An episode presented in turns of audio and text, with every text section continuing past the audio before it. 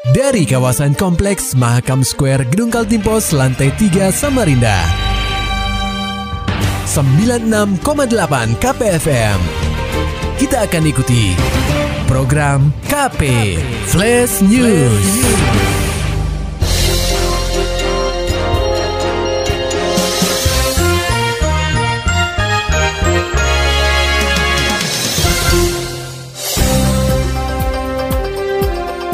Pendengar KP Samarinda masuk dalam daerah yang rawan dalam penyelenggaraan pemilu dan pilkada serentak 2024 mendatang. Tentu hal ini membuat seluruh pemangku kepentingan harus mulai memetakan guna mendeteksi secara dini kerawanan terjadinya konflik menjelang pemilu nanti. Guna mengantisipasi hal itu, Wali Kota Samarinda Andi Harun menyarankan perlunya melakukan pertemuan dengan media dan terutama kepada organisasi masyarakat atau ormas terkait hal ini. Bukan tanpa alasan orang nomor satu di kota tepian itu berkata demikian, mengingat di beberapa daerah terkadang ada peserta pemilu yang memobilisasi ormas untuk mengadvokasi sengketa pemilu yang terjadi. Padahal sudah jelas bahwa ada lembaga khusus yang siap mengakomodir jika terjadi sengketa pemilu. Sebenarnya di sistem kepemiluan kita koridor hukumnya semua jelas. Artinya kita ingin mendudukkan bahwa kalaupun terjadi sengketa pemilu, maka kita konsisten dan berkomitmen untuk menggunakan sarana hukum yang ada, sarana hukum pemilu yang telah disiapkan oleh undang-undang, oleh peraturan KPU, oleh peraturan Bawaslu. Semua kalau insya Allah kalau patuh terhadap uh, asas hukum pemilu dan dibutuhkan konsistensi maka insya Allah akan berjalan pemilu ini dengan sukses dan insya Allah berkualitas. Lebih lanjut, Andi Harun menyampaikan bahwa tanggung jawab pengamanan pemilu tidak hanya menjadi tanggung jawab Polri semata, melainkan perlu ada keterlibatan seluruh elemen masyarakat, utamanya media dan ormas, sehingga kerawanan yang dapat menimbulkan konflik saat pemilu dapat diantisipasi sejak awal. Beralih ke kabar olahraga pendengar KP, jadi Ketua PCI Kaltim Budi Kebut persiapan Prapon. Laporan selengkapnya disampaikan reporter KPFM Samarinda, Maulani Alamin. Pengurus Provinsi Persatuan Kriket Indonesia atau PCI Kaltim menggelar musyawarah provinsi atau Musprov. Salah satu agendanya adalah pemilihan ketua periode 2023-2027 adalah Budi Iriawan yang terpilih secara aklamasi dalam Musprov di Samarinda Sabtu 27 Mei 2023. Sebagai satu-satunya calon ketua, Budi tidak punya banyak waktu bersantai. Kepengurusan yang baru dinakodai Budi harus mempersiapkan tim kriket Kaltim untuk tampil di kualifikasi Pekan Olahraga atau Prapon pada Juli mendatang. Menurut Budi, skuad kriket Kaltim punya tanggung jawab besar agar bisa meraih prestasi di PON ke-21 tahun 2024 Aceh, Sumatera Utara.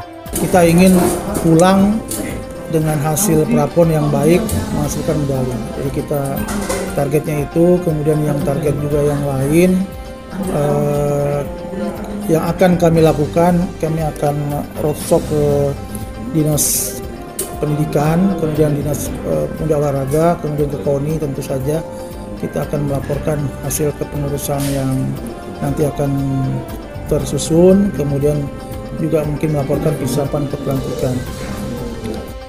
Diinformasikan, pada PON ke-19 tahun 2016, Jawa Barat, kriket Kaltim meraih medali perunggu. Kemudian, berganti medali perak di PON ke-20 tahun 2021 di Papua.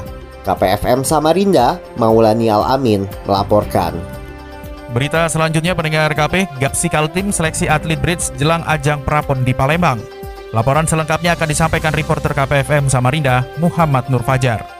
Persiapkan atlet untuk terjun di ajang Prapekan Olahraga Nasional atau PON, pengurus Provinsi Gabungan Bridge Seluruh Indonesia atau Pengprov Gapsi Kaltim melakukan seleksi di Aula Bank Kaltim Tara pada Sabtu 27 Mei 2023. Menurut Ketua Harian Pengprov Gapsi Kaltim, Iskandar, yang dipanggil mengikuti seleksi ini merupakan atlet bridge yang telah berprestasi dalam dua tahun terakhir. Seleksi prapon ini diikuti 8 pasangan atlet putra dan 5 pasangan atlet putri. Mereka memperebutkan posisi untuk bisa bertanding di prapon pada nomor bergu putra dan bergu putri. Iskandar menjelaskan, Sistem pertandingan yang diterapkan dalam proses seleksi merupakan skema round robin, di mana setiap pasangan akan saling bertemu.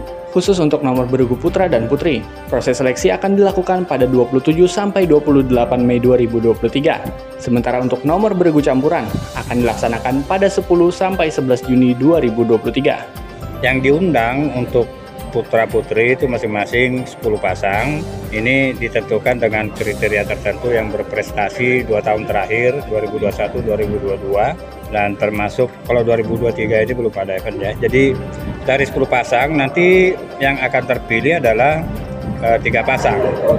Jadi kalau beregu putra putri itu masing-masing tiga pasang dan nanti nomor 4 akan ditetapkan sebagai cadangan.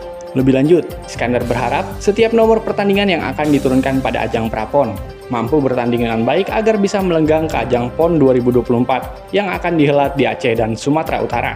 KPFM Samarinda, Muhammad Nur Fajar melaporkan. Maulani Alamin, Muhammad Nur Fajar, KPFM Samarinda. Serta dapatkan berita-berita selengkapnya di www.968kpfm.co.id. Demikian tadi telah kita simak rangkaian berita-berita yang terangkum dalam program KP Flash News. Persembahan dari 96,8 KPFM. Terima kasih dan sampai jumpa.